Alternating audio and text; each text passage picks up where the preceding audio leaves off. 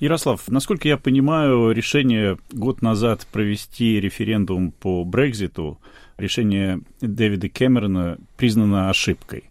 Большой ошибкой, потому что в результате большинство населения Британии проголосовало за выход Великобритании из Европейского Союза. Можно ли говорить, что Тереза Мэй совершила большую политическую ошибку, объявив досрочные парламентские выборы?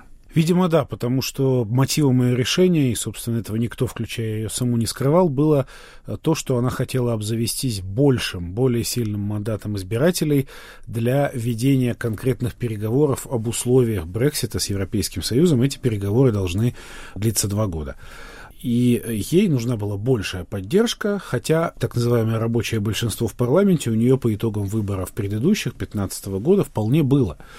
И в результате получилось, что итоги выборов оказались для консерваторов, ну, можно сказать, первой победой. То есть победой, которая приравнивается к поражению. Формально они получили больше всех голосов, но фактически они не дотянули, вот по последним данным, вроде бы 8 кресел до той магической цифры 326, которая позволяет самостоятельно формировать правительство.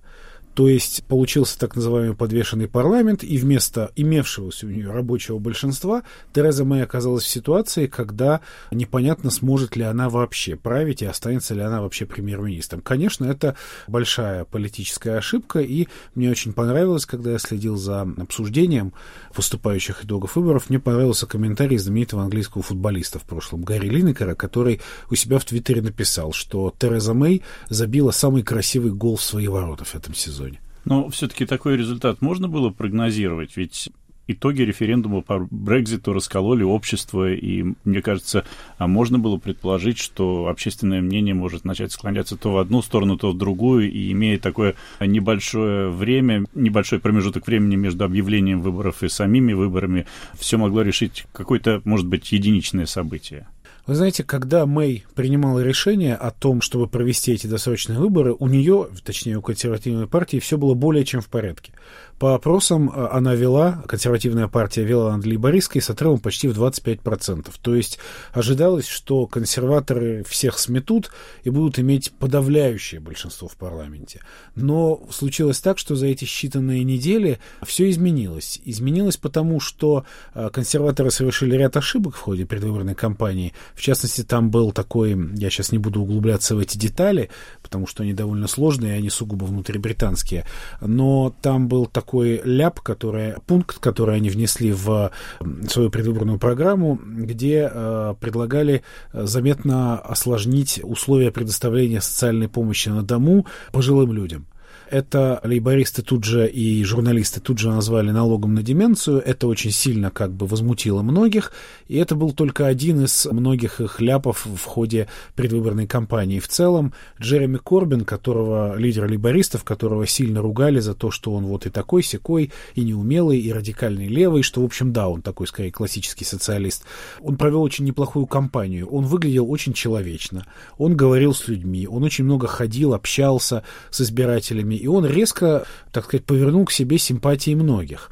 А Мэй, наоборот, выглядела холодной, отстраненной, и в целом компания консерваторов была такой, ну, в ней часто чувствовалась некая такая надменность, что людям не нравится. Плюс к этому компания, которая должна была вестись как бы о Брексите, велась на самом деле не о Брексите, потому что в течение предвыборного периода произошло два теракта в Манчестере и в Лондоне. И на первый план сразу вышла тема безопасности, сразу вышла тема а, адекватной и неадекватной правительственной реакции на теракты. В общем, другие вещи вышли на передний план, и в результате Мэй растерялась, консерваторы, так сказать, немножко поплыли, если говорить, так сказать, с какой-то такой боксерскую терминологию применять. Но в последние дни они вроде бы оправились, и самые последние опросы перед голосованием показывали, что они таки должны получить достаточно серьезное преимущество. Но не сложилось. Это говорит только о том, что очень многие избиратели принимают решения, это не только Британии касается, в последний момент. Некоторые буквально уже перед избирательной урной. Ну и последний главный вопрос, ставит ли исход нынешнего голосования в Великобритании под сомнение выход Великобритании из Европейского Союза? Сам выход вряд ли, потому что есть только одна партия, небольшая, либерально-демократическая среди представленных в парламенте партий британских, которая откровенно против Брексита. Она и была, и остается, но у нее всего, кажется, 13 мандатов будет. А что касается и консерваторов, и лейбористов, они говорят о том, что они уважают волю избирателей, высказанную на референдуме. Что ставится под сомнение, это темп и условия переговоров по Брекситу, потому что Европейский Союз теперь не очень понимает, с кем ему иметь дело. С ослабленной Мэй, или, может быть, вообще будет другое правительство во главе с Корбином, если Мэй не удастся собрать какую-то коалицию, а Корбину, наоборот, удастся. Или если не удастся обоим, то будут опять еще одни внеочередные выборы. В общем, Британия сейчас в состоянии политической нестабильности, и в Брюсселе ждут просто с кем им теперь говорить.